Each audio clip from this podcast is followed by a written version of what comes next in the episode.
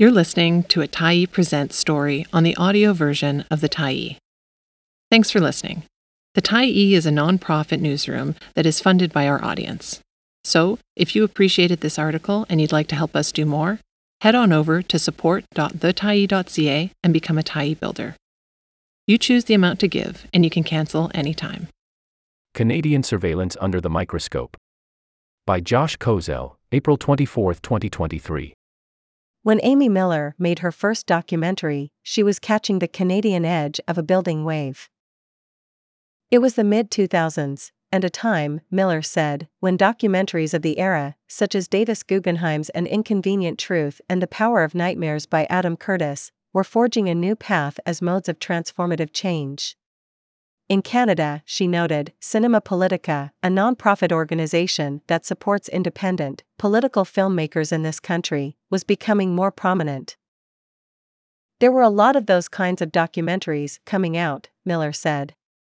A lot of different people who I'm connected to were like, documentary was a big influence and changemaker. Miller, who worked as a union organizer before filmmaking, has always been interested in activism and wanted to make a film that analyzed Canada's war profiteering.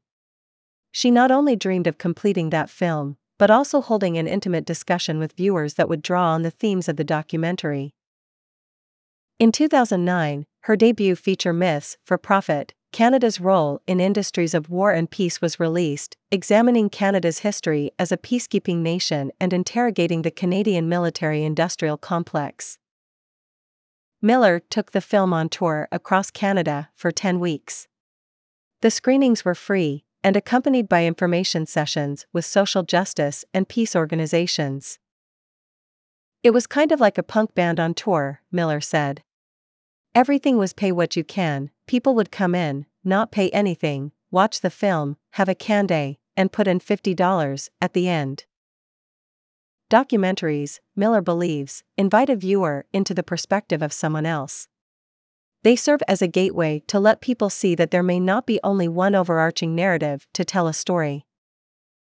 We need to ensure that on a daily basis people are getting their protein that is anti capitalist, anti colonialist, and speaking truth to power, Miller said. That might be when cultural resistance becomes more and more mainstream. Miller's latest film, Manufacturing the Threat, screening at the Doxa Documentary Film Festival on May 5, comes from a desire to tell another untold story. The documentary follows the lives of Amanda Korody and John Nuttall, who goes by the name Omar in the film.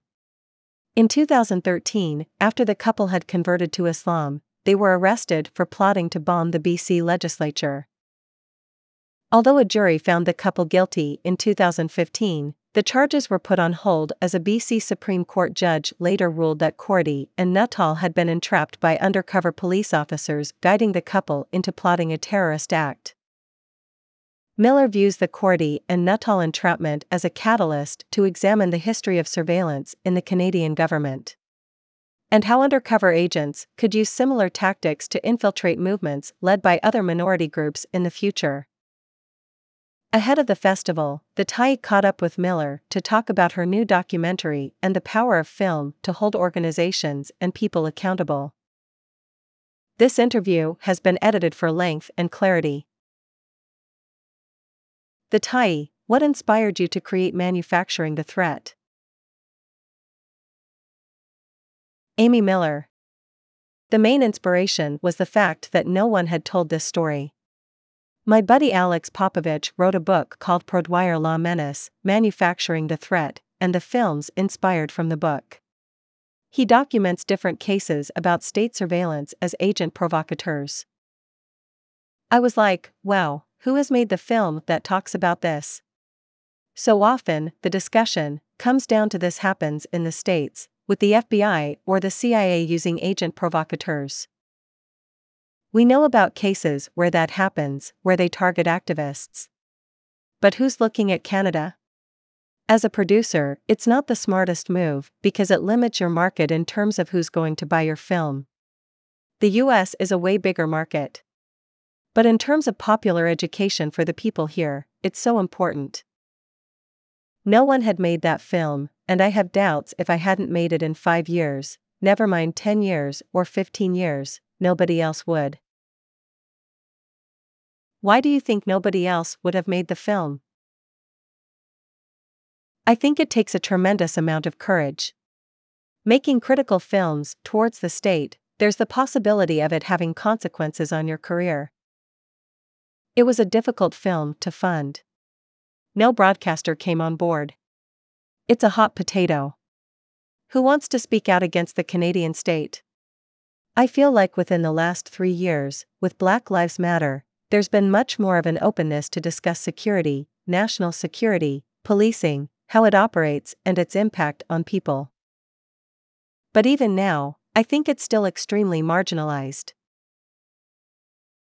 The film begins with people speaking about the history of the RCMP and Canadian surveillance, before getting into the Nuttall and Korody case. What was your decision making process behind that introduction? The whole idea is to show that this is not just one example, but there's a systematic process to this. I'm not trying to create paranoia in people, but I'm trying to say, look at how it's been done historically. It's definitely part of the main thesis of the film. We have to understand this as being a pattern. What was the process of reaching out to the RCMP? I sent a couple emails. My film at the end originally said the RCMP and CSIS refused to participate in the film. I removed that because they didn't refuse, they just didn't respond. I took that out because I don't want to delegitimize my film in terms of what is fact. I don't want anyone to say this is a conspiracy film. These are all extremely well documented, factual cases, examples, and statements. It's a political essay. What do you hope viewers take away from the documentary? I hope that it creates a bit of a jolt. Collectively, I feel like we're sleepwalking a little bit as a nation. Our discussion around what is national security needs to be broadened housing for all, food sovereignty.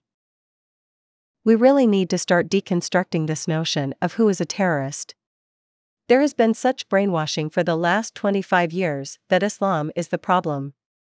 In the film, we talk about the different interventions around white supremacy, how that radicalized hate is so marginalized in the media, and how we understand what is a threat to national security. Climate change has to be understood as an existential threat. I would argue the fossil fuel industry, the extractive industry are holding our whole society hostage. But they still get the subsidies, and all the corporate media fall in line. That conversation needs to be broader, and there has to be an understanding and discussion around security and for whose interests it's for. A paradigm shift needs to happen. Amy Miller is doing a masterclass as part of the Doxa Documentary Film Festival on May 6. More Doxa Gems. Manufacturing the Threat screens on May 5. Here are some other docs of films Tyee readers might be interested in seeing, screening from May 4th to 14th in select Vancouver theaters and online. Hell and Highwater. Canada, directed by Jeremy Williams. A film tracing recent catastrophic environmental events in British Columbia and their devastating impact on Indigenous communities from their racist and pro corporate origins. 2012 Slash Through the Heart. Canada, directed by Rodrigue Jean and Arnaud Valade. An account of the spectacle and brutal suppression of the 2012 student movement in Quebec, which saw nearly half of the university student population strike in protest of rising tuition costs. Big Fight in Little Chinatown. Canada slash USA, directed by Karen Cho. All across the globe, Chinatowns are under threat of disappearing, and along with them, the rich history of communities who fought from the margins for a place to belong. Chinatown communities are fighting to end perpetual gentrification and displacement. Silvicola. Canada, directed by Jean Philippe Marquis. An immense sensory contemplation of the entanglement of humans, machines, and nature in the sprawling forests of the Canadian Pacific Northwest, told through multiple perspectives in the forestry industry. Powerlands. Navajo Nation, directed by Ivy Camille Manybeads Tso. At age 19, Ivy Camille Manybeads Tso began making a film about her home, Dainita, and the Navajo Nation's struggle against resource colonization at the hands of the mining, oil, and gas industries. Along the way, she discovered that her people were not alone. Delicado. Philippines, directed by Karl Malakunas.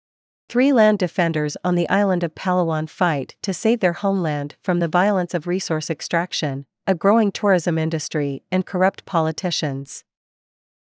Katokitopiai, the horse he never rode. Siksika, Alberta, directed by Trevor Solway.